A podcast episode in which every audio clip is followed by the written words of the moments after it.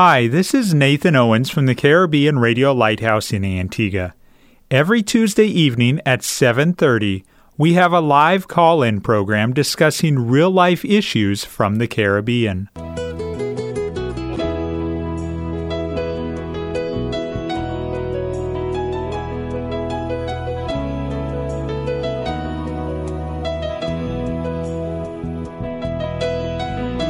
Sanctify them through thy truth. Thy word is truth. You're listening to That's Truth, a live call in program with Dr. David Murphy, designed to answer your questions biblically in this confusing culture. Dr. Murphy has over 30 years of counseling and ministry experience here in the Caribbean and is ready to answer your questions according to truth Good night and welcome to another episode of That's Truth on the Caribbean Radio Lighthouse. I'm Nathan Owens, and as usual, sitting across the desk from me is Pastor Murphy. Good evening, Pastor. Good evening, Brother Nathan, and good evening to those who might be listening to the program. It is a blessing to have you listening, and we look forward to you interacting with us. Pastor, we're going to jump right back in where we left off last week. Last week, there was a caller who had a question about Proverbs 26, verses 3 to 5. Uh, give me just a second to pull up that reference and I will read it in order to set the context. Proverbs 26, verses 3 to 5. A whip for the horse, a bridle for the ass, and a rod for the fool's back Answer not a fool according to his folly, lest thou also be like unto him. Answer a fool according to his folly, lest he be wise in his own conceit. Yeah, the the um, the verses must be taken together. Uh, verse number three uh, is using some analogies, uh, comparing a horse and an ass that needs to be bridled and whipped. The whole idea is to control and direct, and um, and uh, to, to discipline. That's the whole idea. And the same way a horse and a donkey needs to be bridled and need to be whipped and disciplined, it is saying a fool who lacks discretion, of course, and one that uh, doesn't have any understanding, he also needs some kind of discipline. And then he tells us two things that when you responded to him, this is where the apparent contradiction comes in. He says, Answer not a fool according to his folly. And then he gives an answer, lest he be also like him. And then the next one it says, Answer fool according to his folly, lest he be wise in his own conceit. There's no contradiction here. In, the first um, section, verse 5, um, it is talking about not responding in kind like a fool to make yourself a fool as well. So that's why it says, okay. don't answer in that way. The second one has to do with do answer him, because if you don't answer him, uh, he might go away and think he's a Daniel when he's a real fool. So l- rather than leave, let him go away conceited that he has won the, the debate, sometimes there are times when you have to answer him in a way that you humiliate him so you understand that it's not his wisdom. You can't leave him in that state. Uh, for example, in the first case, uh, if, if it's saying that don't respond to him in kind, um, if he taunts you, don't taunt him, basically. If he sneers at you, don't sneer at him like a fool does. Uh, if he shouts at you, don't get in a shouting match with him. Uh, if he, he, responds to you in anger, don't respond to him like you respond. You know, don't be like him in that area. And then the second one is answer a fool according to his folly, lest he be wise in his own. So the whole idea idea now is to help the fool. Uh, you don't want him when he t- says something, you think he's won the game. And he's this big man, this macho man. He's a Daniel. He's a he's a he's a Solomon. And there are times when, in truth and fact, you need to confute him, lest he becomes so conceited about himself that he keeps making himself a fool. So you have to expose the folly of what he's saying. So there's no real contradiction. But notice the, the, the reason is in the first one, don't be a fool like him. But in the case, don't leave him conceited if you see that it needs to be taught uh, and you need to be shown that he's wrong what he's saying. That's basically what, what he's saying. So my question to you, Pastor, is uh-huh. if I'm in a discussion or maybe an argument and with an individual, um, it may be my opinion that someone is a fool, but how do you decide whether to apply this verse, whether someone is actually a fool and whether they're just someone who's not intelligent? Well, the discernment here is that you have to use your discretion. There are some people who are genuinely making statements and they're doing it um, out of real lack of knowledge. That's the difference. There are some people who are just downright foolish.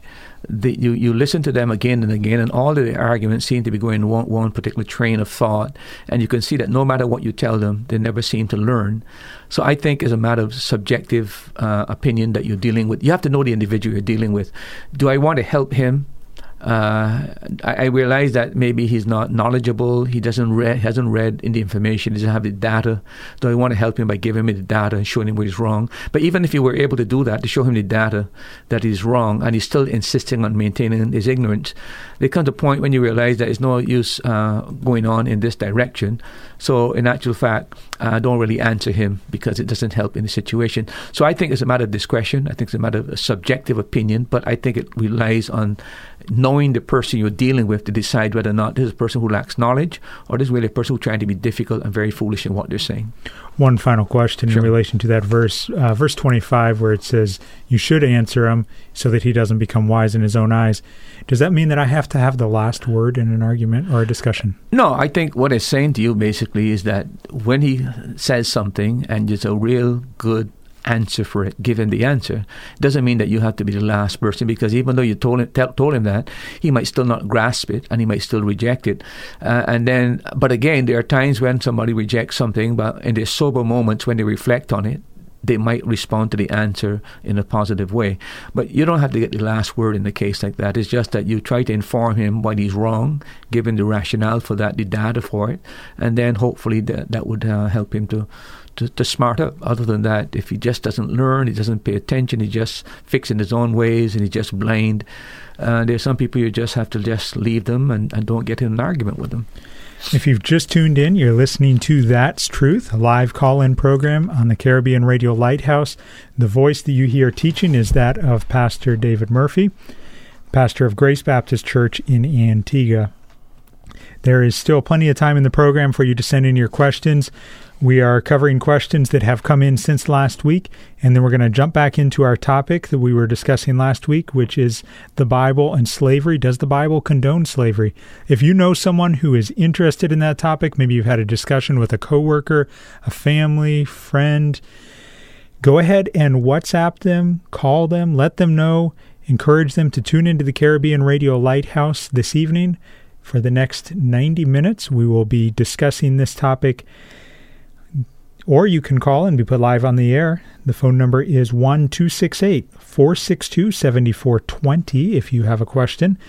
You can WhatsApp or text your question to 1 782 1454. We have a text message that has come in from St. Kitts. Good night, Pastor. You said that one, and this is referencing last week, you said that one become a slave when they lose a war who started it first in the Bible and where in the Bible that one became a slave first because they lost a war? Well, there's several references that you can use. Um, for example, in Numbers 31 9, there's a reference there uh, after a war that um, the Midianites, um, you'll see that um, their women were taken into bondage. There's also 2 Kings uh, 5 2 uh, you have another reference um, that deals with that. And then, if you read the book of Jeremiah and the book of uh, Ezekiel, you'll find that when the Assyrians de- defeated the northern kingdom in 722, uh, they took the northern kingdom, which is Israel, into slavery. And then in 586 BC, when the Babylonians came, uh, Jeremiah talked about this, Ezekiel has it as well. You'll find that they led them away in chains and bondage to Babylon. And then don't forget, in 70 AD, uh, again, when the Romans destroyed Jerusalem, they took all the Jews into slavery. That's a historical fact. So all of these are instant illustrations of when people went to war and uh, the people were defeated. The victims, or the ones who were conquered, were, were made slaves and taken to slavery. You got it in first in Numbers three nine. You got it in Second Kings five twelve. And if you read the prophetic books of Jeremiah and Ezekiel, you find in reference to the northern kingdom being led into captivity in Assyria, and also you find the southern kingdom, Judah, led into Babylon by the Babylonian 586, and then in 70 AD, uh, which is not in the New Testament itself, Uh, but you can find from history that that's exactly what happened with the Romans. Another question that has come in Pastor, can you please explain the purpose of the lampstand in Revelation and the one with Moses? Well, uh, the lampstand in Revelation, not too sure which one they're referring to. They're referring to the the seven churches, the lampstand that begins in chapter uh, two and three, where there's seven lamps and Christ walking in the midst. I'm assuming that's what the person is referring to. And then, of course, you've got the lampstand in the tabernacle. You've got this lampstand in the in the temple. The fact is, there basically that it's a seven branch uh, lampstand, and uh, the number seven in the Bible is always a number of completion. Uh, that is why you have these seven churches because it's a whole cycle of the church history from beginning to the end. Uh, that's why you got seven churches. Uh, in the Old Testament, the lampstand, of course, was a type of Christ and a type of God who is light. And the fact that it was seven, again, talking about the complete perfection of God's light, etc., etc. So it's used symbolically in the temple and in the tabernacle uh, to illustrate, illustrate God as light and Christ as the light of the world. As a matter of fact, every single implement in the tabernacle and in the temple represented some aspect of Christ's person or his work. Uh, whether you're talking about the showbread that you, the priest would have, you, Christ is the bread of life. When you talk about the of incense, he's the sweet smelling savor that goes God as an offering. Uh, when you look at the, the, different skins that were used to cover the tabernacle, whether you, the veil of the temple was split, and the Bible said that's, that's the veil of his flesh. Every single aspect uh, in the tabernacle or the temple represented symbolically something about Christ and his work. And in regard to the, ta- the, the, the, uh, the lampstand, it represented him as the light of the world, uh, the light in all his perfection, but also in Revelation chapter 2 and 3, it is talking about the whole uh, history of the church. Uh, going from the first century down to the end of the Laodicean church, which is the final phase that we're currently in. Uh, if you have not been uh, if, we've done done a series on this, by the way, in our church, uh, Revelations two and three, dealing with these seven churches. And um, I don't know if I uh, maybe Nathan might be able to help you when they finish of how you can listen to that series but it explains the, the, the, the significance of the seven lights which make up the lampstand in the book of Revelation. If you're interested in hearing those sermons, I'm sure we can get those for you. You can just contact us here at the Caribbean Radio Lighthouse and ask for the uh, sermons on the book of Revelation, uh, chapter 1 and chapter 2. Yeah, one other thing, Nathan, probably you can read 2 Samuel 22 29, and you'll see that. Uh, the reference there is made, David is making a reference to God, and he calls God a lamp, basically. Second Samuel uh, 22, 29. All right. Second Samuel 22, 29 says, For thou art my lamp, O Lord, and the Lord will lighten my darkness. That's the idea. God is a light. See, the same idea. That's also related to the lamp in the tabernacle, that he's, he's seen as the light, basically, of humanity, light of the world, also a type of Christ. You're listening to the Caribbean Radio Lighthouse. We're broadcasting from the island of Antigua on 1160 AM, online at www.radiolighthouse.org. And you can listen to us in Antigua and nearby islands on 92.3 FM.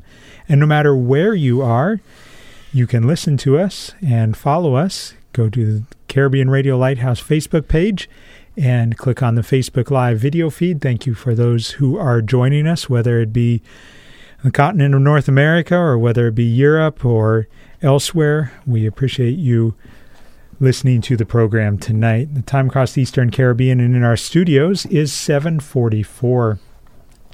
Pastor, another question that's come in along those same lines. What is the purpose of the rainbow around the throne? Well, again, the rainbow should take us back to Genesis uh, chapter 9. Remember, after the flood, uh, one of the things when God made a covenant with um, Noah and the earth that He would not destroy the earth with water again, uh, to as a symbol of the perpetu- perpetuity of that, that it would never again happen. The Lord put uh, the rainbow so that every time we see the rainbow, it's a symbol of grace and mercy. Uh, it's interesting, Nathan, that the rainbow, the word for rainbow, uh, in the book of Genesis, it's the same word word for the bow in an arrow. You know, arrow, the bow and arrow. Yeah. It's as though God took the weapon that should be used against man and hung it in the sky to remind him of his mercy. He could have destroyed him, but he, he earned of his mercy. So it's always a symbol of his mercy and his grace. When you come to Revelation again around the throne, you've got the rainbow again, symbolizing again his mercy and his grace. Because in the book of Revelation, uh, you have to deal with the final phase of God's judgment, the seven year tribulation period. But even in his judgment, he doesn't destroy all of humanity.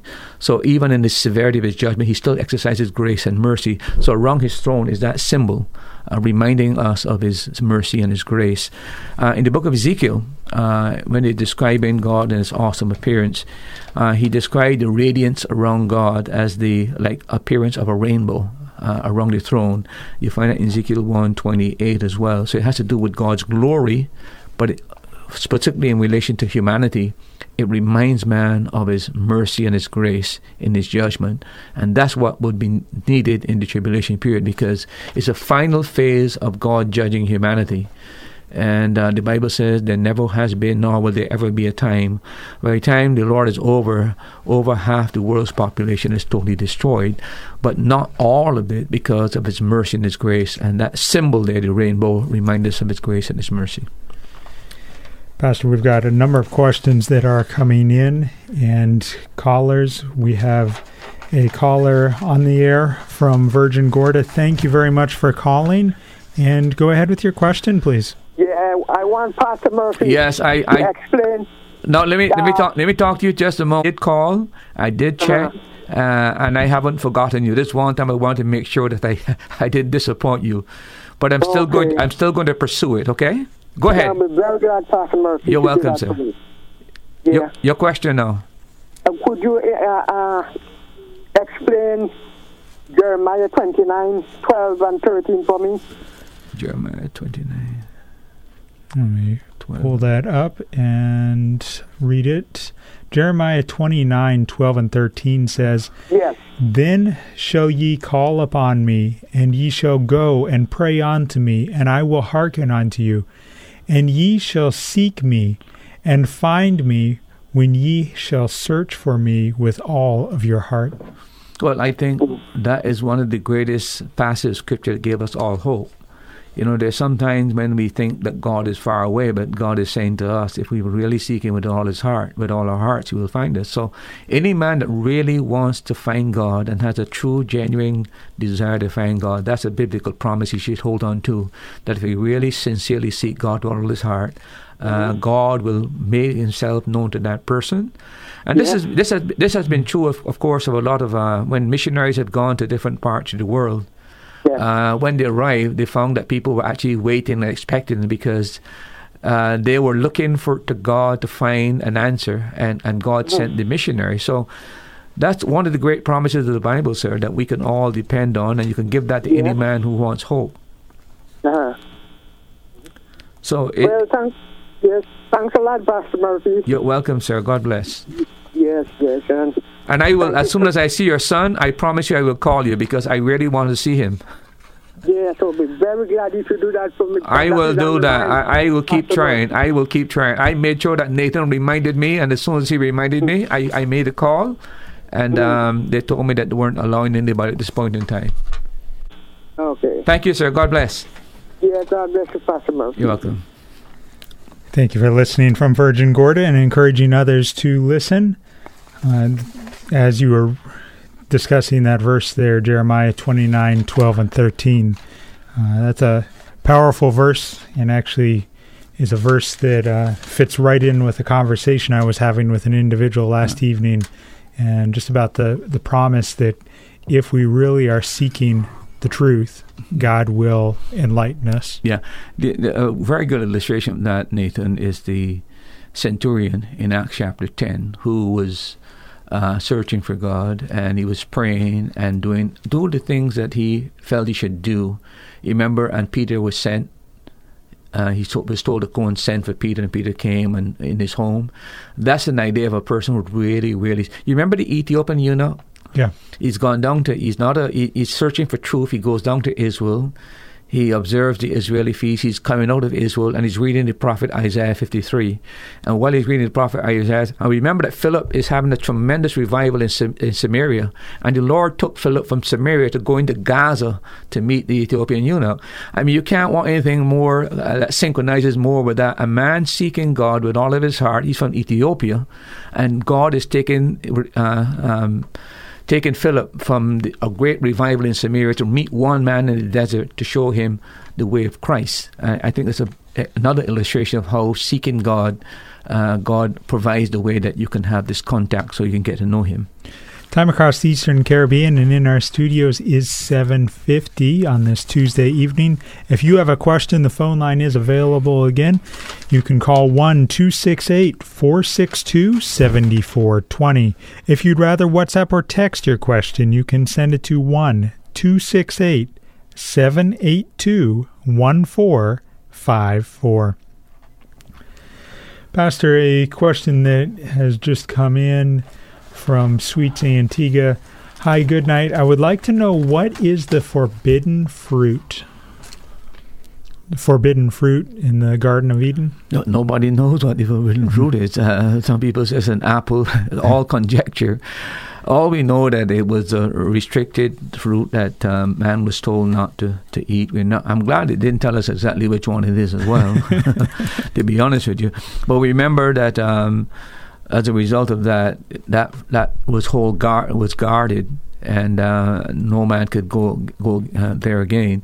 So we don't know exactly what the forbidden fruit is. It's just man was on probation, and it could have been any fruit to be honest with you. But it's just one of the. It's like you giving your kids, you have everything in this house, but this one thing, don't touch it. The moment you tell your kid that one thing, his whole mind is focused on that one thing. He could have a thousand times things in the house he could say, but that one thing you told him not to touch, that is human nature, right? It, when we put restrictions on people, it, uh, it awakens their curiosity as to why, why this particular thing. Uh, so we don't know exactly what the forbidden fruit was. We just know it was a test, a moral test that man had to decide whether or not he obey God and trust God. And God made it easy, by the way, because He gave him everything. Everything was His. The whole real estate of the world was His. Every fruit was His. Every except one. And uh, today, uh, you know, it, it, it's like God giving us six days in a week and tell us, I just want one out of it and even that one we want to rob him of. You know, it's it's it's just human nature, I guess. But uh, we don't know exactly what the forbidden fruit was. Some people say, by the way, another thing about Nathan, I don't know if you've heard this, but they always believe it was sex. Uh, you ever heard of that? I've never heard oh, that. You must be you must be living in a different world. It's believed that uh, uh, Eve had relations with Adam, with uh, the devil, basically. Yeah, it's believed that you're shocked. you, you're very surprised. Yeah. I don't know what rock I've been living under. That's because they allegorize it. Okay. You, know, they don't take it literally. We take it literal. They they allegorize it. Uh, but yeah, that is very very common uh, belief if you if you study the system of um, the, the, Book of Genesis and read some of the, the commentators, etc., etc. Pastor, here's a question that has come in. Can you please explain the word war? In Exodus chapter 1 and verse 10, Exodus 1:10 says, "Come on, let us deal wisely with them, lest they multiply." And it come to pass that when there there falleth out any war, they join also unto our enemies and fight against us, and so get them up out of the land? Well, I think the best thing to do to understand this, con- this context is, is not exactly who is speaking. If you go into, let's start from verse number seven of this chapter, and I'll comment as you as you go to uh, read verse seven. All right, verse seven. And the children of Israel were fruitful and increased abundantly and multiplied and waxed exceedingly mighty, and the land was filled with them. So he's talking about Israel in Egypt, and there's a, a, population explosion. The the fertility rate of the Israelis is seen to be so high that the Egyptians are beginning to fear that the numbers increasing so much uh, that they had to do something about it. You notice the language that is used to describe how fruitful they, they said they were fruitful, they increased abundantly, they were multiplied, they were waxed exceedingly mighty, and the land was filled with them. So here's Israel came down 75, remember, with Joseph, uh, with um, uh, when uh, um, Jacob went down uh, with the with the 75 of them. They went down into Egypt. Uh, and now they're increasing and they're growing because remember they were in Egypt for 430 years, so they're beginning to increase. Verse 8 Now there arose up a new king over Egypt, which knew not Joseph. Yeah, this is a, a different king now. This is not the king when was under when Joseph was under him. Remember that Joseph came up with a seven-year economic plan that saved the whole nation of, of, of the, the Egyptian nation by um, kind of um, when they had good crops, saving the crops, etc. So that in the seven years of famine, they had supplies they could sell to all nations around the world, basically. So here's another king that uh, doesn't know Joseph, doesn't know what Joseph has been able to do to help uh, Egypt in preserving the economy of the country, and now he is fearful that the Jews are multiplying too uh, too much. Then verse verse nine. And he said unto his people, Behold, the people of the children of Israel are more and mightier than we. Right. So now you've got what you might call today xenophobia. Uh, you've got th- these foreigners, these Jews are becoming too plentiful, and if they continue to grow like this numerically, they will have uh, political power, and there's a potential danger to the state that there might be an insurrection. Or, verse 10 Come, now let us deal wisely with them, lest they multiply. And it come to pass that there falleth out any war. They join also unto our enemies and fight against us, and so get up out of the land. Here is the, the pretext that is used now to suppress the Jews and to keep them in bondage. The idea was that you know they're becoming so much that if an uh, enemy uh, were to come against to fight against Egypt, what would happen that these Jews are so much now, they might just decide to join with the enemy and fight against us so we're going to lose. That was the pretext that was used to oppress the, the Jews. There are two methods that he decided how we're going to deal with the Jewish question. It's almost like Hitlerian right now. If you look at verse, um, look at verse um, 11 to 14. All right. Therefore they did set over them taskmasters to afflict them with their burdens, and they built for Pharaoh treasure cities, Pithom and Ramses.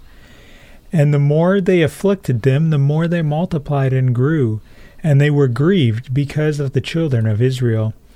Verse 13 And the Egyptians made the children of Israel to serve with rigor, and they made their lives bitter with hard bondage in mortar and in brick, and in all manner of service in the field, all their service wherein they made them serve was with rigor. This is the, the pretext. Now they're going to, okay, we got to deal with this Jewish question. It's almost like Hitler uh, blaming all the problems in Germany on the Jews so that they became the target. So they're now bring oppression. Uh, they made them people who would do the, the, the construction, etc., etc. So they, they're trying to oppress them by use, using all kind of um, uh, tactics shoe tactics, uh, and including the, the bondage that they have there. But there's something else that they, they, decided that didn't work because, in spite of that, what happened? They keep multiplying, they keep growing. Look at verse 15 to 16. And the king of Egypt spake to the Hebrew midwives, which the name of the one was Shiphrah, and the name of the other was Puah. And he said, when ye do the office of a midwife to the Hebrew women, and see them upon the stools, if it be a son, then ye shall kill him. But if it be a daughter, then ye they shall live. That's the plan now. It's not only just uh, physical oppression, it's now infanticide, and especially uh, when it relates to the men. So now the uh, the midwives are given a, a, a, mandate when a Hebrew boy is born. You, that's why Moses was hidden uh, in the bulrushes, etc., etc. But this is the same old idea that uh, every country has about foreigners. Uh, when they start to get too many, uh, I think in Antigua, 30% of your population, if I heard the last uh, election before this, was the fact you have about 30% of your population are made of people who are not really born in Antigua. I think that created hysteria and that led to uh, the idea that they had to um, deal with the foreign problem. Of course, uh, that was done by the previous government, and uh, in our church, we lost. Uh, we had a Spanish church that running maybe close to sixty. We lost about half of those within that that, that period. But it's the same fear that people have. Any country that begins to have too many foreigners, you always get a backlash from the nationals because they think the foreigners are trying to take the jobs. And in the case of Egypt, the fear was these people are getting too large, the numbers are too too great. If we ever have a war with another enemy, is a possibility that these would join with them, and that led to the infanticide, that led to physical oppression. So that's what that verse is about: the possibility that there might be a war, which is always war uh, in that part of the world and um, the, the, fear was that the Jews would join with the enemy and uh, fight against the Egyptians. You're listening to the Caribbean Radio Lighthouse. It is 8 o'clock on this Tuesday evening. The name of the program is That's Truth. It's a live call in program, interactive call in program, and we look forward to interacting with you. There are a number of ways you can interact. You can call and be put live on the air. 1 268 462 7420 is the phone number. Let me give that to you again. If you'd like to call and be put live on the air, 1 268 462 7420. If you would like to WhatsApp or text your question, you can send it to 1 268 782 1454.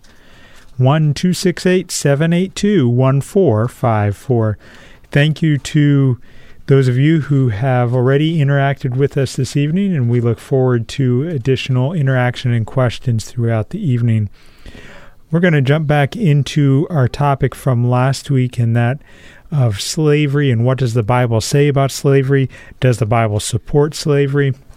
Last week, uh, our episode was all about this, and it's episode 141. So if you were not able to listen last week and you want to go back and catch up on that foundational information that Pastor Murphy shared, you can go to our website, radiolighthouse.org, and you can click on the link uh, that is says podcast and go to the That's Truth podcast uh, files and go to episode 141.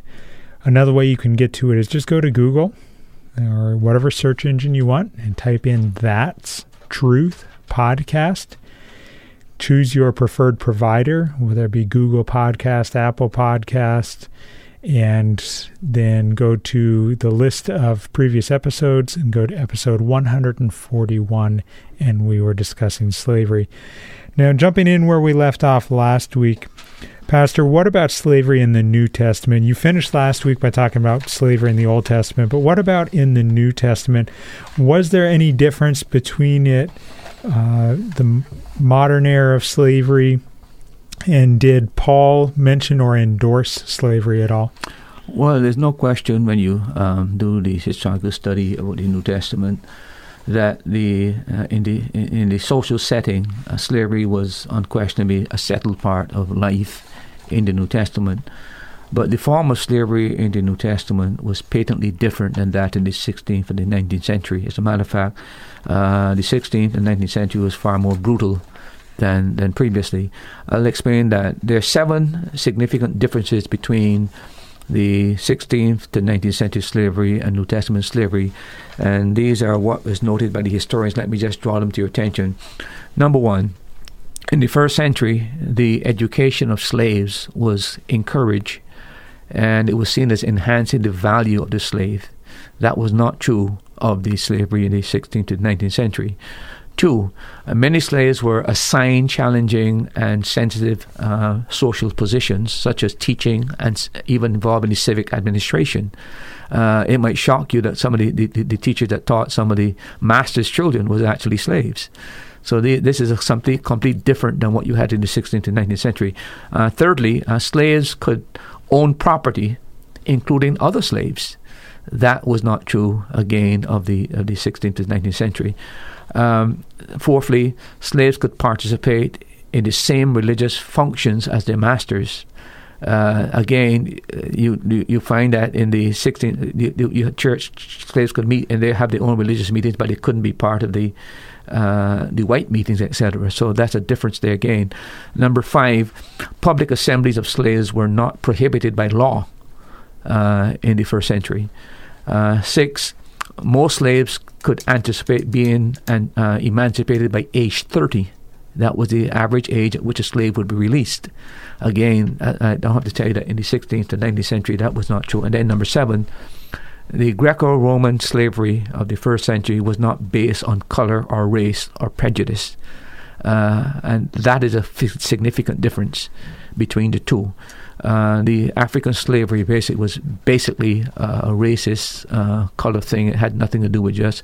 But in the first century, it was not a matter of race or color, basically, um, and and that is why um, when the the Christians in the um, 16th to 19th century was using the New Testament form of slavery as a base for the support of the atrocity that was being committed, they weren't dealing with the same things and the same type of slavery but not having the knowledge of what was the norm in the first century, that was used uh, uh um, to, to, to perpetuate the the slave slavery 400 years from the 16th to the 19th century, basically. So, would you say that you'd be confident that if Paul was alive during the 16th to 19th century, he would have had a, taken a very strong stand against the slavery that was taking place then?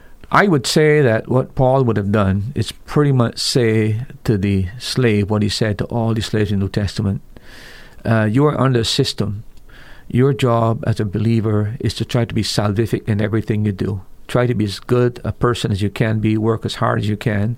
Don't create an occasion where it, it is able to use against the Christian faith to destroy the Christian faith. I would like to say this Christianity is not a revolutionary religion in the sense that it calls for arms and weapons. It's a peaceful way of bringing about change through modeling your life so that you impact the person. That's how you. That's how Christianity operates. We have a lot of radicals today who take these scriptures and try to want to use the Bible as a, a revolutionary tool uh, to create chaos and to call even the liberation theology that came out of Southern South America. They actually supported and uh, paid for arms and, uh, against different regimes, etc., etc. True Christianity would never do that. Uh, it wants change, but it wants change through the individual impacting the society. It's not about because let, let me put it this way: we are all sinners. We all know that. We all deserve hell. The Christianity is not just concerned about the slave, believe it or not, is about the master as well. All of us uh, need redemption. And so, it, first and foremost, it's a salvific faith that focuses on regenerating people who are blind and depraved in their sinful nature. And the way to do that is by the personal life and to have a personal impact to lead that person to faith. So, let me delve into that a little bit. Uh, in light of, and I realize we're in the Caribbean, but I think we're all aware of the concept of the Revolutionary War, America fighting for freedom from Great Britain. From your understanding of biblical ethics, and I realize I'm putting you in the hot seat here, uh, was it appropriate for a Christian in that case to f- take up arms to fight against the British? To well, I think I think it depends because I don't know the whole story of the Civil War, uh, Civil War, the the War of Independence in America, etc. Uh, I know that there's some difference of opinion of Christians. Some people think it was a mistake that uh, revolution is never right. I have also read some books, um, especially um, Francis Schaeffer he has a, a, book on the Christian Manifesto and some other books that he wrote. He does believe that there is such a thing as a just war. And he would put the American Revolution uh, into that category. It's a matter of interpretation. Again, I don't know what atrocities were committed because I'm not, I haven't studied uh, American history to that extent. Uh, but I do think myself, I do think there is a time for uh, a just war. I think if I was living in Germany, for example, and I had discovered that they were doing killing six million Jews in the way they were doing it, I think that could cause me to want to join the army and fight against an evil regime like that. But generally speaking, uh, Christianity operates on the basis of changing through the life of the individual. And the main purpose of Christianity is that it's salvific. It's about redeeming humanity, irrespective of color, class, or creed. It's about winning men because we're all in the same boat and the boat is sinking. And there's only one person to rescue, that is Christ. And we must present Christ to all men, irrespective. The problem I find that happened, especially during the slave, is that the church had a. And by the way, I'm not condemning. Uh, because when we talk about who were the ones that brought about the revolution, uh, the, the, the, the downfall of the slavery, uh, in the forefront of this were not the politicians per se. It was the Christian movement like Wesley, uh, Wilberforce, Granville Sharp, Buxton and and uh, uh, all of those those which we'll mention some of them.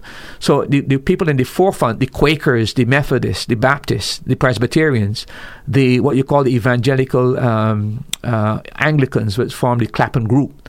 These are the main forces that really brought England to its knees about slavery and, and appealed to the conscience of the, the, British people that eventually led to the downfall of slavery.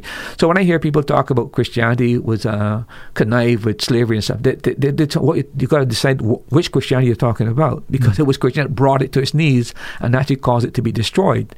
So. Um, but that's the thing about Christianity. Eh, wherever a person finds himself, whatever regime, if a person is in Russia a person is in China, you live within the system. It doesn't mean you approve the system. And you try to use your influence to change the system, but not by weapons of war. It's more by your lifestyle and by your, your, your even sometimes suffering uh, has been the means to break the heart of people to understand that what we're doing is wrong.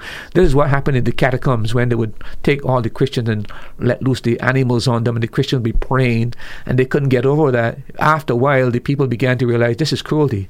This is no longer any more fun, and that was part of the way it brought the catacombs to an end. But um, that's the whole thing about Christianity. It, it's really a, a, religion that tries to bring about transformation through the, the, modeling the life of Christ, and it's more about bringing about uh, revolution by peace as opposed by arms and weaponry. Two questions that have come in. The first one comes from Antigua. Good evening. Which is worse, being a slave to man or being a slave to sin? Uh, that, that's a good question. Uh, very thought provoking. Yeah, very, but the, the, truth of the matter is, uh, both are bad. To be very honest with you, uh, if you want to see what God intended for man to be, you've got to go back to the creation account, where man was designed to be free. It's only after sin entered the picture that God instituted, instituted human government in, in, in Genesis chapter 9. And the reason that was needed now was because because of man's sinful nature, man had to be controlled. There had to be controlling forces on man to, so that man's evil can be repressed. And that is where you needed legitimate authority to even exercise capital punishment. You find that in Genesis chapter 9. It, uh, if man had not sinned, man would have had all the freedom. But you get an idea what God wants. Same thing with marriage you understand what God intended marriage to be. It tended to be a permanent relationship. But again, sin into the picture, and in Deuteronomy, he made concessions to human weakness so that he allowed divorce to protect the woman so she'd have a legal document and will be left stranded because a man has just shut out the house and she has nowhere to fend for herself. So, um, both are wrong, uh, uh, both, both are uh, evil, but uh, to, to be very honest with you, it all starts with sin. So sin has to be worse than that and a WhatsApp question that's come in. Good night. Does it matter the day we worship? Since in this generation it's a very big problem. Well, I, I leave that to people in terms of your your um, Christian liberty. Paul talks about let every man be fully. He said one be regard one day after another, another thing. Then then Paul said let every man be fully persuaded in himself. That's the Christian manifesto right there. Uh, we worship God uh, on, on, Sunday because we, th- we we believe that it's the appropriate day because of the resurrection of Christ, which marked the new creation. The Sabbath was a celebration of the old creation, and uh, and a day was set aside for that. And we think it's appropriate that, and it's significant, by the way, that every time Christ appeared after uh, his resurrection, about six or seven times he appears on the first day of the week. We also find that the Holy Spirit came on the first day of the week. We also find that Paul tells the believers in Corinthians, set aside your offering on the first day of the week. We also find Paul preaching at uh, in, in the book of Acts when Eutychus fell down and broke his neck, basically, on the first day of the week. That is very, very, very, very significant. Uh, uh, when you come together on the first of the week, set aside Paul said in the book of Corinthians. We believe not only that, we've got the precedent of church history, the church fathers. I, have done this on another program where I can quote from the very first century where the believers were meeting on the first to celebrate the Lord's Day. Again and again, that's the day that uh, the Christians decided to, to celebrate. And uh, I have no problem with that. I think if a person wants to celebrate on Saturday, they've got Christian freedom to do that. Paul said, let every man be fully persuaded in his mind.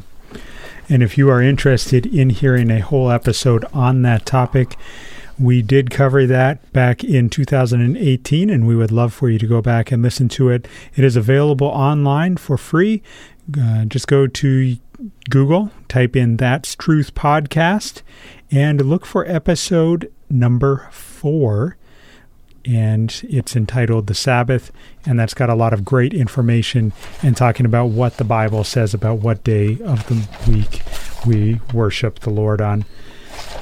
Time across the Eastern Caribbean and in our studios is 8:15. We're broadcasting from the beautiful island of Antigua on 1160 AM, online at www.radiolighthouse.org, and on FM 92.3 FM for the island of Antigua and nearby islands. For this program and this program alone, we are also on Facebook Live. You can get there by going to Caribbean Radio Lighthouse Facebook page and click on the Facebook Live video feed, and then you can comment your questions in addition to listening to the program and in seeing behind the scenes in the studio what goes on during this program. Pastor, anything else you'd like to mention about what uh, might be mentioned about slavery in the New Testament? No, I think that um, the, the the other thing I would mention that we got to understand that what the New Testament is doing is regulating uh, rather than sanctioning. It's a difference in the scriptures, whether in the Old Testament and the New Testament. Uh, we're told that government is ordained of God. So here is the Christians in the first century, uh, about 60% of the Roman population is slaves, and yet uh, Paul doesn't uh, bring up a rebellion against what is going on. It's, it's, a social system he's found there, and he's asking believers to operate within the system in such a way that they bring glory to God and that they have a, a life that is salvific in the sense of influencing their masters that be brought to faith by the example of their lives. So be the best workers that they could be, uh, be kind uh, as, as, much as they can, etc., etc. Uh, this is the whole teaching of, of, Scripture that even to suffer for Christ and for the sake of Christ, that must be the ambition. It's always salvific. So that's all I would like to say uh, in terms. I think that kind of sums sums it up. I know there are some people that would claim that the Bible supports slavery, but I think a good way to put an end to that or to address it is to look at what some of the biblical principles were that were used to undermine the atrocity of slavery. Okay, let me give you some references here that uh, we could probably look at. Uh, take Galatians 3.28 for just a moment. One of the great principles of the Bible that really was partly responsible for the demise of uh, the slavery because this is what they, they, they learned. And this would be slavery in the 16th to 19th century. Yeah. Uh, Galatians chapter 3, verse 28. Uh, there is neither Jew nor Greek, there is neither bond nor free, there is neither male nor female, for we are all one in Christ Jesus. That was one of the biblical principles that were emphasized that the slave was a human being like we are human beings he if he's a believer, he's a believer like we are believers. God makes no distinction. God is impartial when it comes to humanity.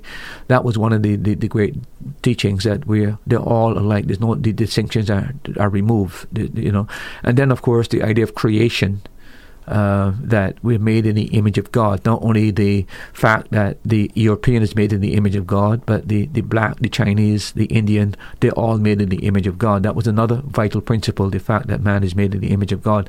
And then um, uh, Revelations 18.13 is another good reference. Revelation 18.13 says, And cinnamon and odors and ointments and frankincense and wine and oil and fine flour and wheat and beasts and sheep and horses and chariots and slaves and souls of men. It's talking about the system in the end times before the Babylonian system and all the different uh, commercial activities they're involved in. But notice that one of them in there that is condemned as what? Slaves. Slaves. See, the Bible in itself condemning dealing in the, in, and also in um, in Timothy, uh, I think it's First Timothy chapter one. It talks about uh, when you kidnap men, that that is unlawful. Uh, in the book of Timothy, he said the law was meant uh, not for the man who is righteous, but for the man who is unrighteous, and then lists those who are ungodly, and one of those are those who who are kidnappers of humankind. Those are that's another verse that uh, uh, used. And then remember that um, James, if you look at James two one to nine. Uh, it, it condemns any kind of class distinctions in, in, there. If you must read a few verses there. James chapter 2, starting at verse 1. My brethren, have not faith of our Lord Jesus Christ, the Lord of God of glory, with respect of persons. For if there come unto your assembly a man with a gold ring in goodly apparel, and there come in also a poor man in vile raiment, and ye have respect to him that weareth the gay clothing, and say unto him, Sit thou here in a good place, and say to the poor, Stand thou there, or sit under my footstool, are ye not partial in yourselves, and are become judges of evil thoughts? Starting in verse 5 Hearken, my beloved brethren, hath not God chosen the poor of this rich world in faith, and heirs of the kingdom which he hath promised to them that love him? But ye have despised the poor.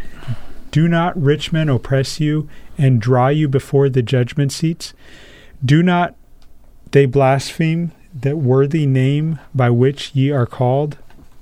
If ye fulfill the royal law according to the scripture, thou shalt love thy neighbor as thyself, ye do well.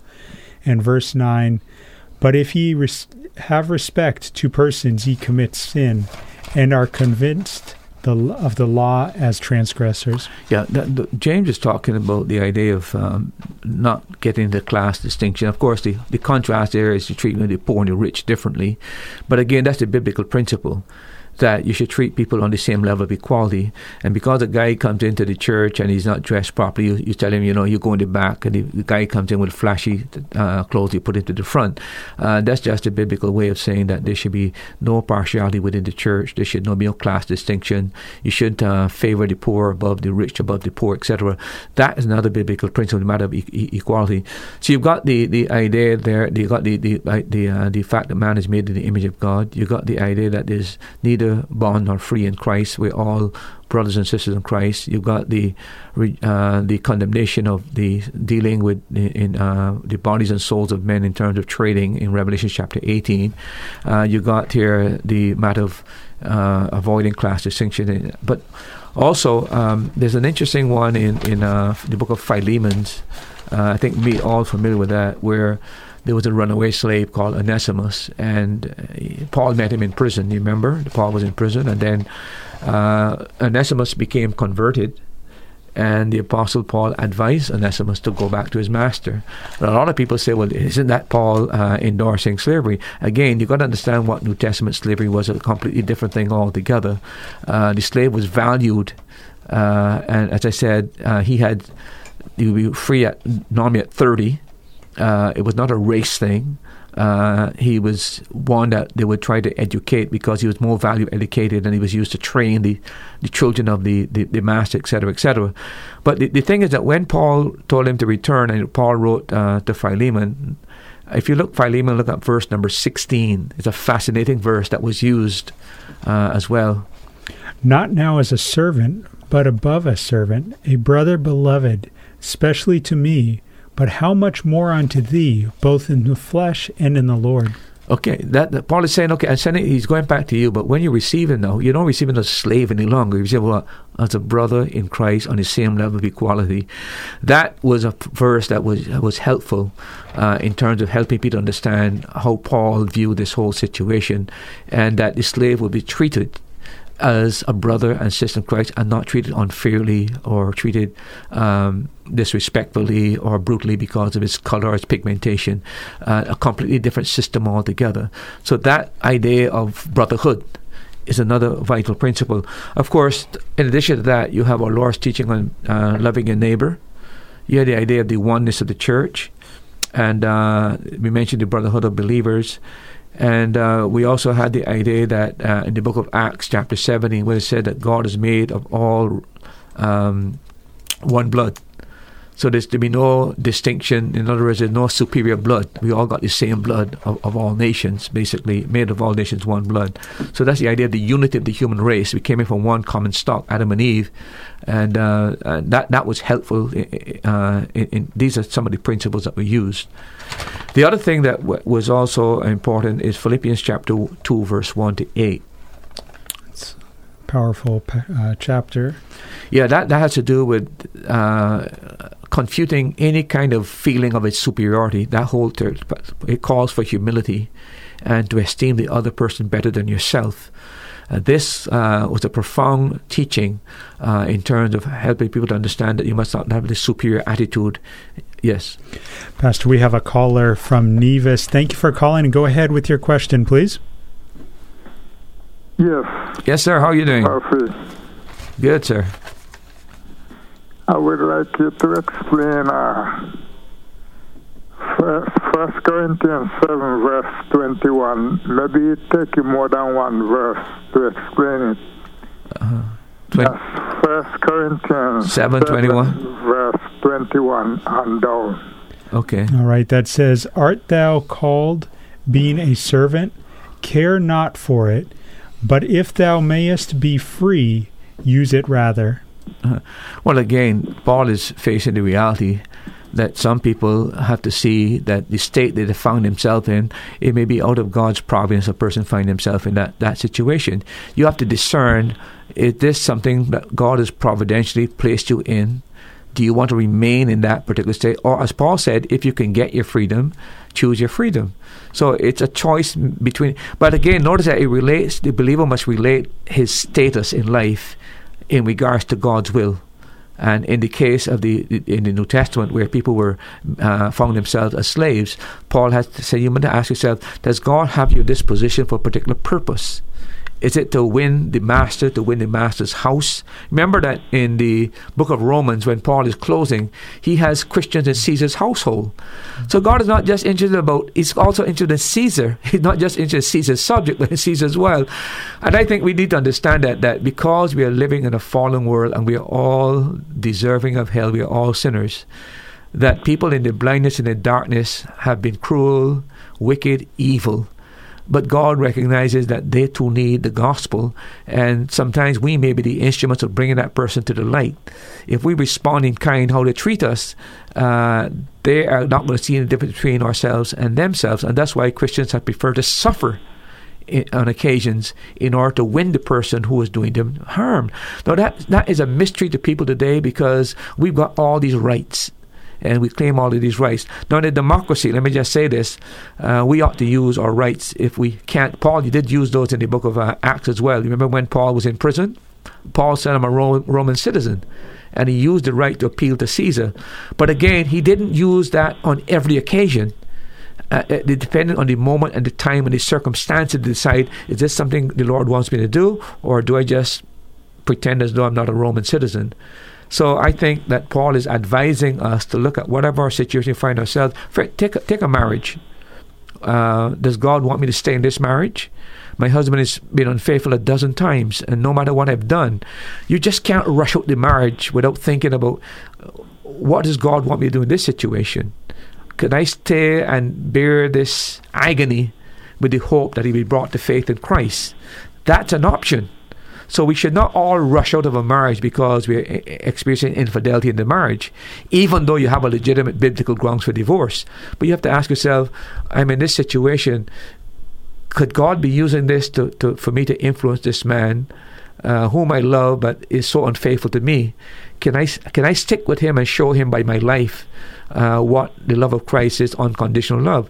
You know, you just don't jump out. You got to know what the Lord is leading, and I think that's what Paul is teaching there. Whatever you find yourself in, try to find out if you're called to be in that situation for a particular ministry. But in the case of the, being a slave in those New Testament days, Paul said, "You know what? Uh, you know, you got to decide. If you feel that the Lord wants you to stay in this situation, stay in it. Remember, within uh, by age thirty, you're free, or If you can afford to get your freedom before, Paul says you exercise that right. But it has to do with Christian discernment and the believer's relationship before God, discerning what God's will in that circumstance. Does that help? Yes. Okay, sir. Thank you so much. I really appreciate your calling. Honestly, thank you so much. God bless. Have a blessed night there in Nevis. Thank you for calling, Nathan. Time across the Eastern Caribbean and in our studios is 8:29. We have 30 minutes left in the program tonight. Continue to send in your questions or to call in. Pastor, we have a couple of questions that have come in. A WhatsApp question from Antigua. Good night, Pastor. Have you ever touched on the topic of why the book of Enoch isn't part of the Bible or what's the story behind it? Uh, I can't remember. I think we did something on that. Uh, Nathan is the best person to refer you to, but I did go into some. That question came up some time ago. I remember. If not, uh, if we haven't dealt with it, I certainly would look into it and, and, and deal a program with it. I know we've dealt with it. I don't think it was an extensive part of a program. It may have been an episode talking about the Bible and how we got the Bible. Yeah, I think when we dealt with the uh, the Apocrypha as well, I think we, we made some reference to the Book of Enoch because lot of people uh, say that that, that um, because we don't mention certain books as though we don't know they exist, but they either belong to this super uh, what is called the pseudepigrapha or the Apocrypha. It all depends. Uh, those books. That's a good question, and thank you for bringing that up. Um, we'll check it, and if we haven't um, dealt with it to any great length and we can't give you a reference, we'll pick it up at uh, one of our programs. Yeah, give us uh, until next week, and I'll start out the program next week with letting you know where you might be able to find more information about that in a previous episode. I know there was an episode where we talked about how we got the Bible and where it came from. Yeah. Uh, Another question that has come in sin is so powerful that it brought Lucifer down. So, what is sin? Well, the Bible tells us what sin is sin is the transgression of the law. And as a matter of fact, um, the reason why the law came in was to make sin exceedingly sinful. Uh, but sin is basically uh, going against any command that God has given and it's it's going against uh, any directive that God has given. For example, Adam was given a command not to eat the fruit, and uh, he violated that command, and that brought sin upon upon humankind.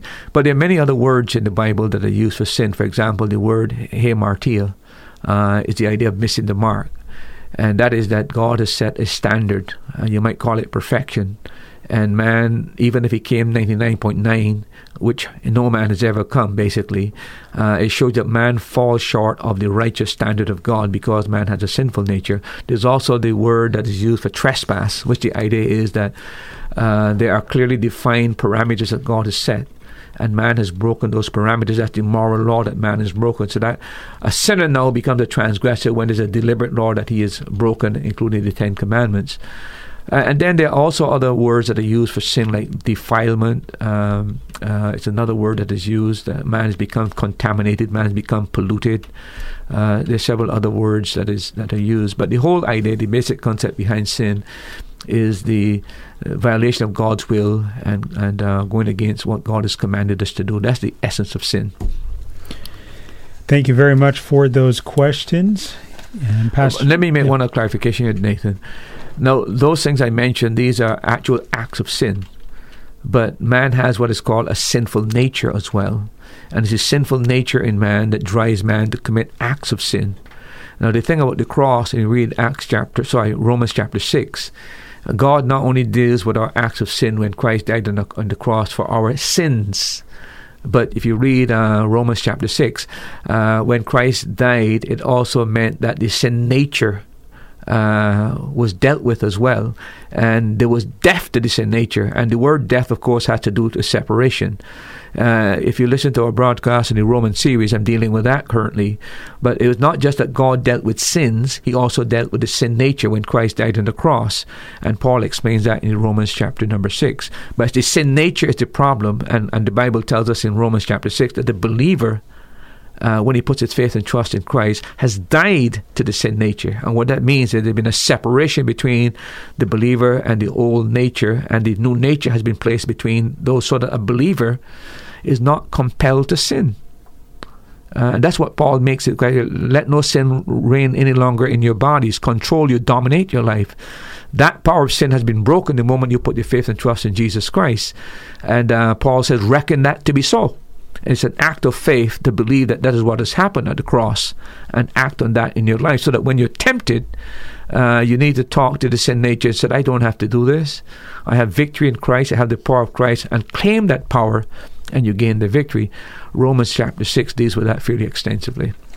Time across the Eastern Caribbean and in our studios on this Tuesday evening is 8:34. If you have a question, go ahead and send it in. We've got about 25 minutes left in the program. You can WhatsApp or text your question to 1 268 782 1454.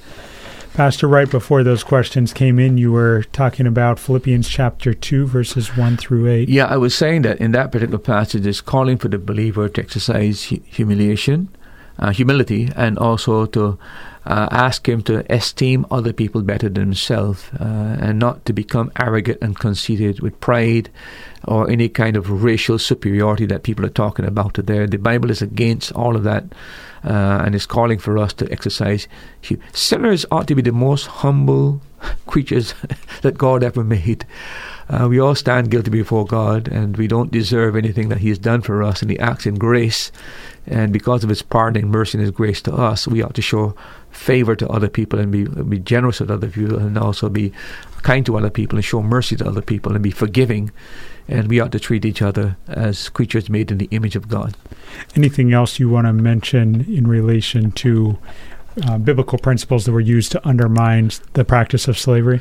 No, I think that I just mentioned about eight or nine of those things okay. that were, were, used, but uh, the overall idea of the New Testament was really the predominant uh, principle that was used, the especially our Lord's teaching and the Beatitudes, and our Lord's teaching about the, the golden rule do unto others.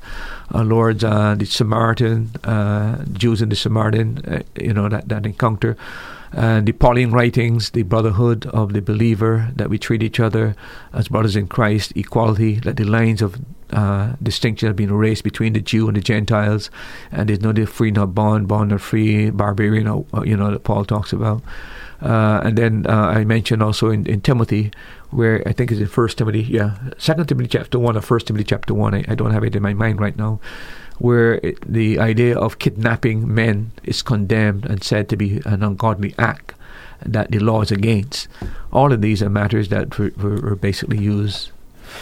Moving on to the next question or topic that I have, and then this might be hard to narrow it down, but how could you say that such an evil system as slavery could be explained? Like, what was the rationale or justification that was used to defend it? Well, historians tell us that there were several uh, reasons and several arguments that were used to justify the slave trade.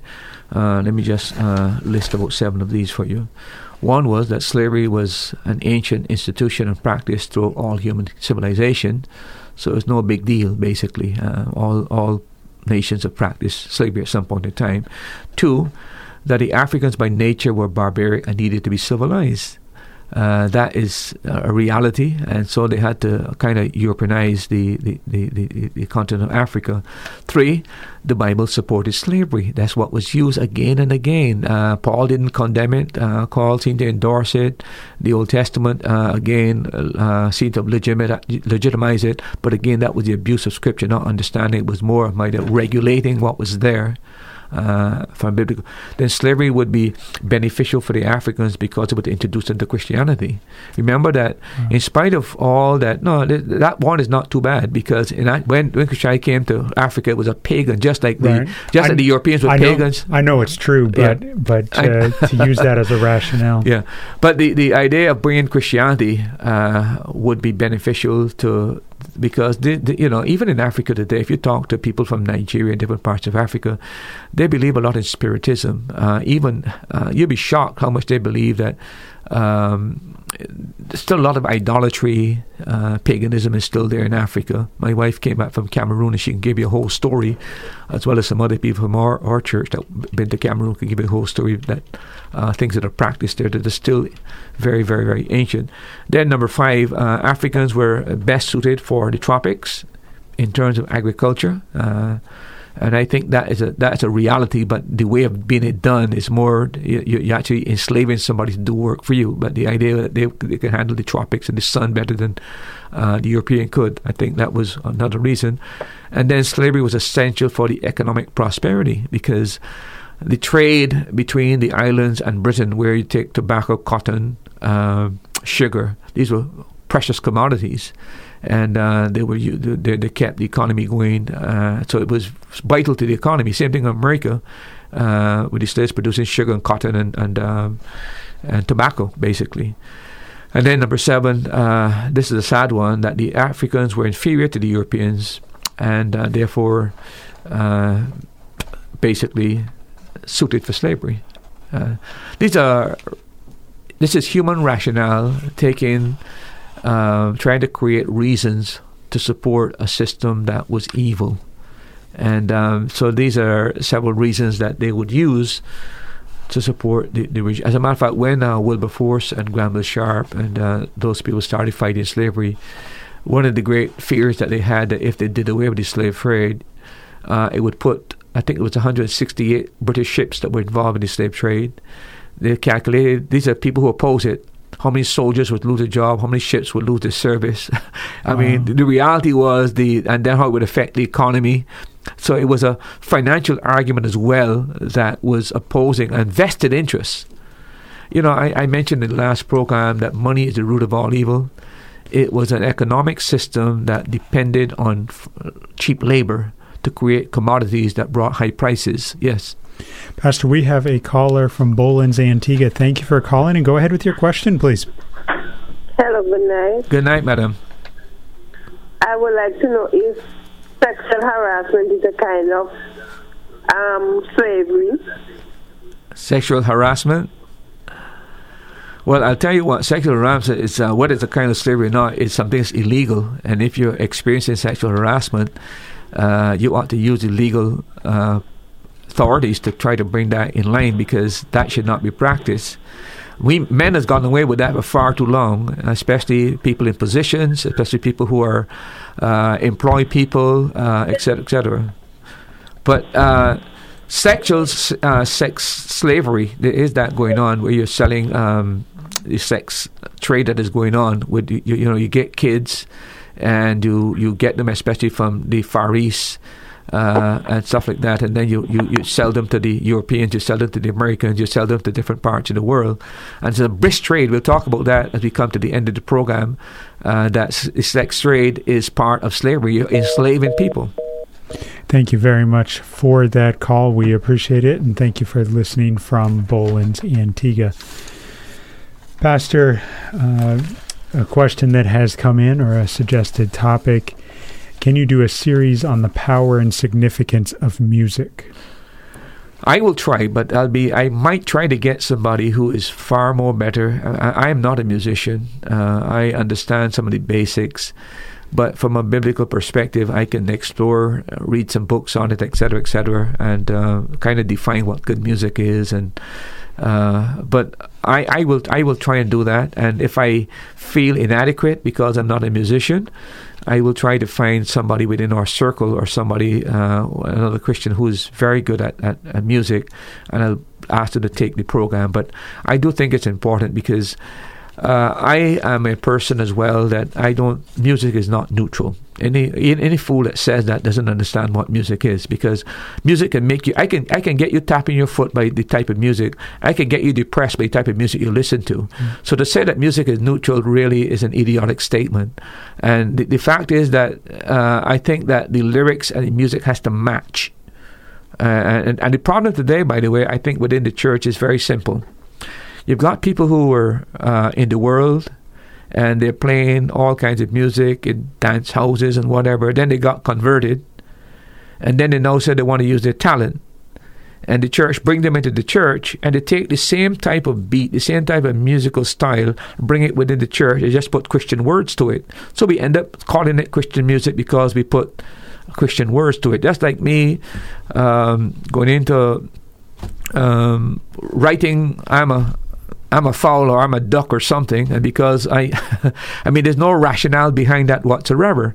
I think there is uh, good Christian music. I think there's bad Christian music. I think there's good lyrics. There are bad lyrics, but I think the lyrics and the music, and I think that when you understand that the three parts of music, uh, rhythm, melody, and um, harmony, you understand those three con- they have to be balanced.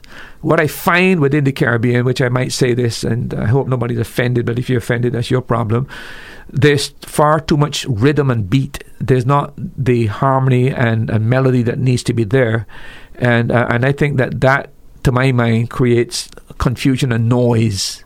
Uh, and and the music doesn't so much glorify god uh, in my judgment, I think it, it, it arouses people's emotions and their feelings. And the whole thing is centered about how I feel. That's not what music is about in the church. It's about bringing glory to God, brings man's attention to God. And I think it's, it's unfortunate that I, we don't have somebody in the Caribbean, at least I don't know of that person, who is highly competent in music. I'm not talking somebody who went and do two years uh, or three years. Not somebody who has a, have a, done real serious uh, mu- music studies and who is able now to, to speak on these matters from a Christian perspective. Uh, I don't know if anybody can do that currently. I know people who went to school and maybe did two years, but they're not really musicians in the sense that they're high class, competent uh, uh, people who, who have studied this thing like up to their doctorate or whatever. Uh, and I think that's one of the deficiencies of our times. You were referencing that music is not uh, neutral. And as you were talking about the fact that I can make you do whatever with music, back when uh, COVID hit uh-huh. and the country was shut down here in Antigua, and you were only allowed to go to the grocery store between these certain hours, and there was only a certain number of people allowed in the grocery store. They were trying to move through people through quickly, and it was very interesting at the grocery store here in Jolly Harbor they played the fastest music I have ever heard. Uh, and they normally don't play that kind of music, but it was, and I've heard restaurant uh, managers say the same thing. If the place is packed and there's a lot of people waiting, they'll play a fast paced music in order, it just it sets the mood yeah. in your body, whether you realize yeah. it or not. Yeah. I think I said on the program some time ago, I had a fr- I have a friend in Barbados who uh, was a believer and got away from the Lord and got involved in um, being a DJ and I, he's told me this person. He said, Pastor, I'm telling you this. And he's repented now. He's back in the Lord's work. And he's uh, recently got married, by the way. And he's, he, he, he, helps regulate music in churches. But he said, you know, when I was doing a DJ, if I want a fight to break out in the, in the dance hall, we knew exactly what music to play to get the fight going. If we wanted people to lovey-dovey, we know what music uh, we, we could play. We just we, we just could control the crowd by the style of music we were playing. And he said it's a reality. And I think any honest DJ uh, could probably sanction that, that we, we can control the crowd by the type of music we, we play. Uh, but we'll try to do a, a series on that. Uh, Thank you very much for the individual who sent that in, and they sent a follow up comment, Pastor. I'm referring to the biblical aspect of it. I strongly oh, believe okay. that music is not to be taken lightly. Basically, it's like playing with fire. Well, if I, if you want me to go through the Bible and what the biblical principles are, we can do that, and I promise you we'll do that another program. Thank you for that suggestion. And maybe you have another suggestion, no matter where you're listening from. We would uh, appreciate your input. We want this program to be as practical and useful as possible for you. And so, knowing what is on your mind and what you would like discussed is important to us. Pastor, as we continue to work through this uh, stack of material that we have before us, we have about 12 minutes left in the program tonight. What are some of the forces or leaders that were instrumental in bringing an end to the slave trade between the Caribbean and England? I don't think that people fully understand what revival in the 18th and the 19th century did to end slavery. Okay. Uh, the uh, the 19th century, 18th century revival by the Wesley revival, and then the Great Awakening in America, 18th, late 18th, 19th century. These were prominent influences that really led to uh, the downfall of slavery because what it did, it awakened the consciences of people uh, in the British Empire and in the American Empire. Uh, the second thing I would say, in addition to this uh, dyma- dynamic spiritual revival that was in the 18th and 19th century, um, the fact that they had prominent Christian statesmen especially within the British Parliament. We all know about Wilberforce and the power, power that he was in, in, in, pulling down slavery. But I think uh, here is a, a, layman in the church, not a pastor, but elected to uh, the House of Commons in, in England, and he's using his position as a pa- as a, as a Christian uh, to push for slavery. And no man did more to bring the end of slave trade in, in, in England and the Caribbean than Wilberforce. But um, so you've got that, and then there was also Christian activism, where you've got um, Christians in different parts and, and different positions uh, challenging uh, believers about the horrors of slavery. And then, of course, you had prominent religious movements like the Quakers, the Moravians, you had the Baptists, you had the what I call the evangelical Anglicans, especially what is called the Clapham Group, uh, with, with Wilberforce and Granville Sharp and those type of people were, are, and then the Methodists. One cannot underestimate the the the impact of Methodism uh, on slavery with, with John Wesley, and of course there were some Presbyterians as well. As far as some of the prominent religious leaders, uh, I mentioned Wilberforce. There's Dr. Ryland, who founded the Congregationalist London Missionary Society. There's Granville Sharp. There's Henry Thornton. There's uh, Joseph Hughes. There's Thomas Clark, who was a Baptist. There's Charles Grant, who was a Methodist. There's the Prime Minister Perceval of England uh, as well. He was an Anglican, but he was an evangelical Anglican who supported the uh, the abolitionists. There's Thomas Clarkson, who was uh, what you might call Wilberforce research arm, and then there was John Newton and Zachary Macaulay, and then later there was uh, Buxton as well. These are some of the real uh, vital characters and uh, some of the prominent names involved in the demise of this, the, the slave trade. A WhatsApp question that has come in Are the churches in the book of Revelation mentioned referring to present churches now? Well, the, the, the, the thing you've got to understand about these seven churches in Revelation that why they chart the entire church history in seven distinct stages uh, that have been identified by church historians. We are now in the final stage, which is the seventh church, which is the Laodicean church. But there are characteristics of those six other churches that continue throughout the dispensation. But it climaxes with the Laodicean church, which is the lukewarm church. This is where we are today. And I don't think anybody could dispute that that's where we are today, the Laodicean church. And the thing about it that in, in Laodicean church is that it's a church that is boasting about how rich it is. And you look at Christianity today in terms of the building, the structures, uh, the type of uh, ministries, these mega churches, there's no doubt that if an uh, alien came down from planet uh, from another planet, if there were aliens, which I don't believe, by the way, but if you were to come visit planet Earth and visit some of the churches and see the mega churches, they would say, "Wow, these churches are rich." But then the Lord said, "You're poor and blind and miserable and don't even know your real state." I think that's where we are today, a lukewarm church. We need a hot nor are we cold. We're somewhere in between. And uh, that's the state of the church. And in spite of its material prosperity, uh, it doesn't have much spiritual life in it. That is generally the overall uh, state of the church. So, to answer your question, uh, the book of Revelations charts these seven, but we're now in the final stage, which is Laodicean church, the seventh church. Again, I would recommend that you probably check with Nathan. Uh, I did a series on this and uh, on the seven church of Revelation, and you might want to listen to that to give you an idea of what the, the seven stages are and where we are currently. If you're interested in those sermons, just send us a WhatsApp and we can get those to you. Uh, Pastor, you mentioned Wilberforce, and we're running low on time, but can you give us a brief overview of him? Yeah, I would. Uh, I think everybody is familiar with the prominence that, that Wilberforce played in the demise of the slave uh, slave trade.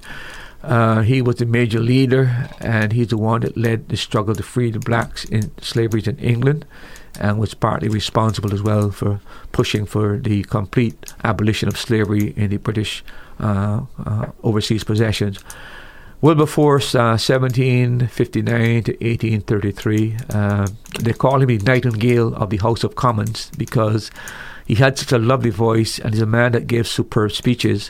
When they describe him, I was amazed how they describe him small, feeble, wrong shouldered, poor digestion, and poor eyesight.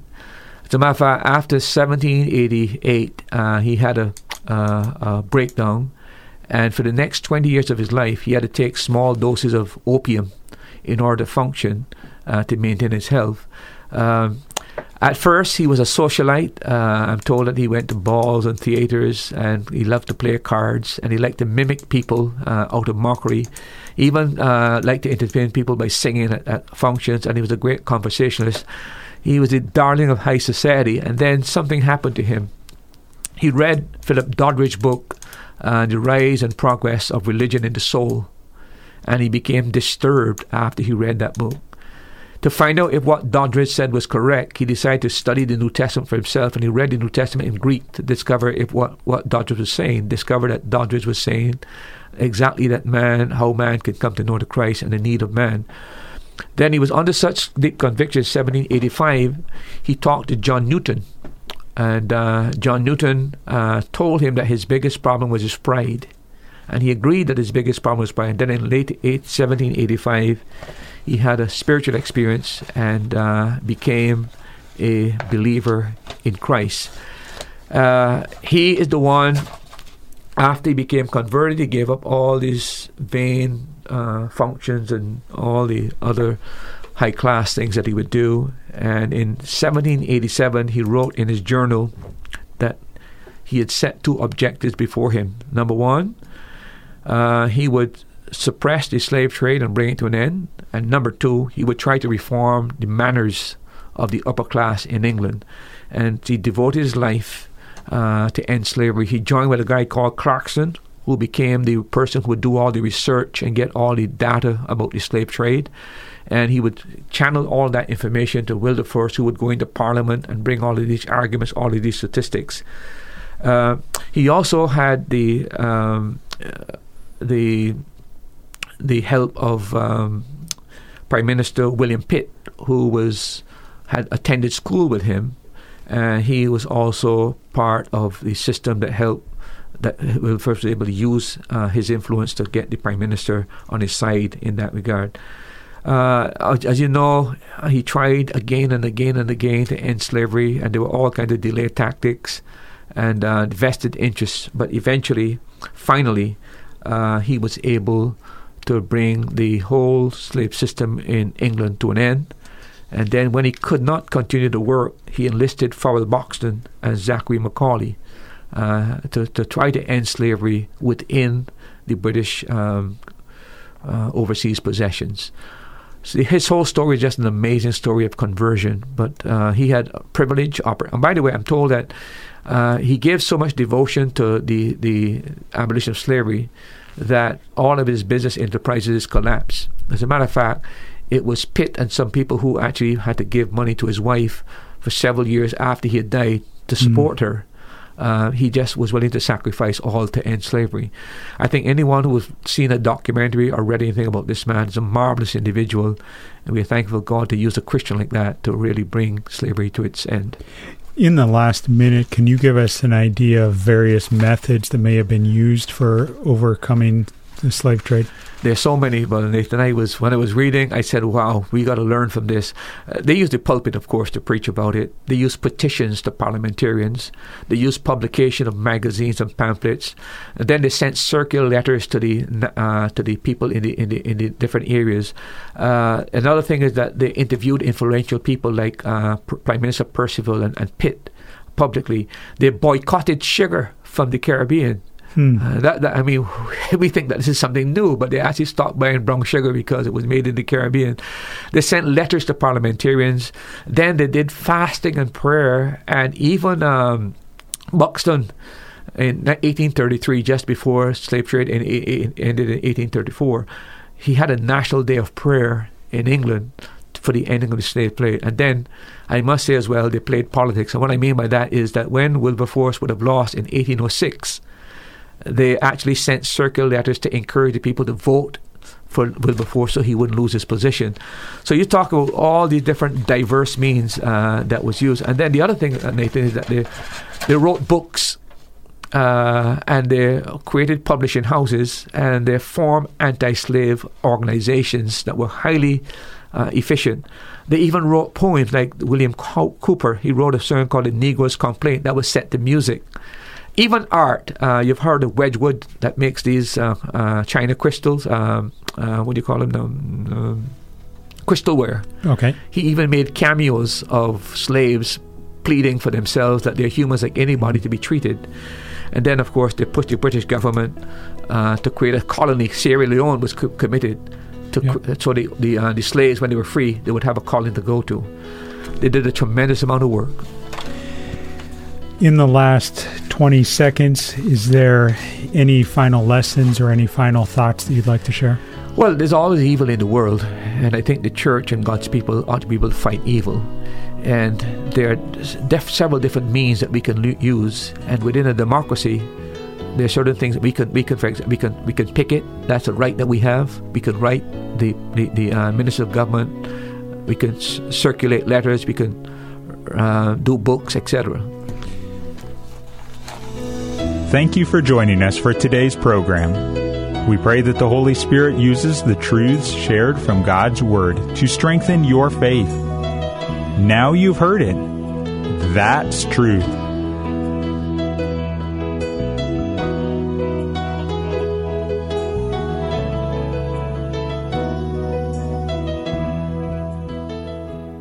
Thanks for listening. Remember, you can hear more answers to life's questions on That's Truth, Tuesday at 7:30 p.m. on the Caribbean Radio Lighthouse. If you're in Antigua, you can listen at 92.3 megahertz FM. If you're in the Caribbean, you can listen at 1160 kilohertz AM or listen online at www.radiolighthouse.org from anywhere in the world or you can subscribe to this podcast. Looking forward to having you join us next time.